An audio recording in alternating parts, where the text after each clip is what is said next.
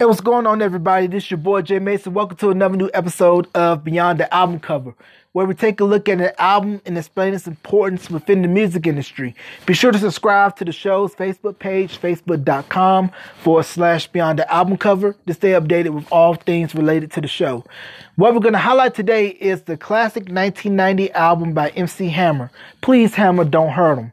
It was one of the first rap albums to ever go diamond, sold 10 million copies and it helped usher rap from being an underground musical genre into acceptance by a mainstream audience. Hammer is one of the many rappers to make it big out of the Bay Area, Oakland, California, such as Too Short, G-Eazy, E40, the late Mac Dre, and the Luniz, and many others. So the lead-off single off of Please Hammer Don't Hurt 'Em was You Can't Touch This. Video got massive airplay on BET and MTV, pop and R&B radio, and it was even spoofed on In Living Color. Now at the time, rappers still weren't getting clearance for using samples. So Rick James sued MC Hammer and Capitol for the unauthorized use of Super Freak, and it was just the beginning for MC Hammer. The other singles that came off of that album were a rap version of Have You Seen Her, classic song that was done in the 70s by the Chi-Lites, Turn This Mutha Out, and Pray. Now, Pray earned the rare distinction of being one of the few songs that Prince allowed his work to be sampled. It sampled When Doves Cry, and Prince heard it, and he gave Hammers blessing to be able to use that sample of that particular record.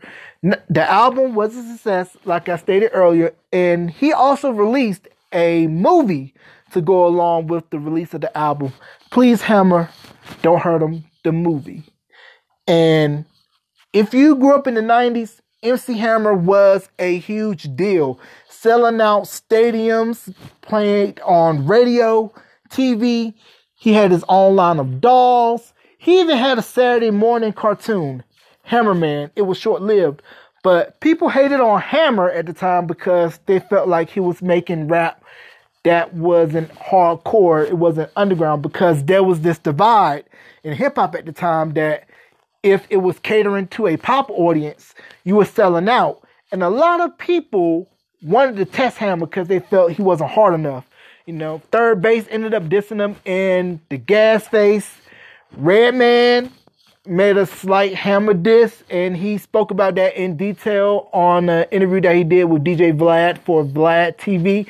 But looking back in retrospect, Hammer and acts like DJ Jazzy Jeff and the Fresh Prince were what was needed in order for hip hop to outgrow its urban audience in order to get it into broader hands, broader views. So if it wasn't for Hammer's album, no Drake, no Travis Scott, or any rapper that you hear on Top 40 Radio today wouldn't be where they are if it wasn't for Stanley Burrell, aka MC Hammer. So that's it for this episode of Beyond the Album Cover. So next week we're gonna take a look at the Queen of Hip Hop Soul and her debut album, Mary J. Blige. What's the 411?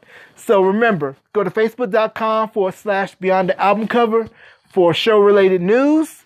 And you can listen to this episode along with other archival episodes on the following streaming platforms Anchor, Breaker, Stitcher, Spotify, Pocket Cast, Google Podcasts, Radio Public, and other streaming outlets. So until then, keep those records spinning.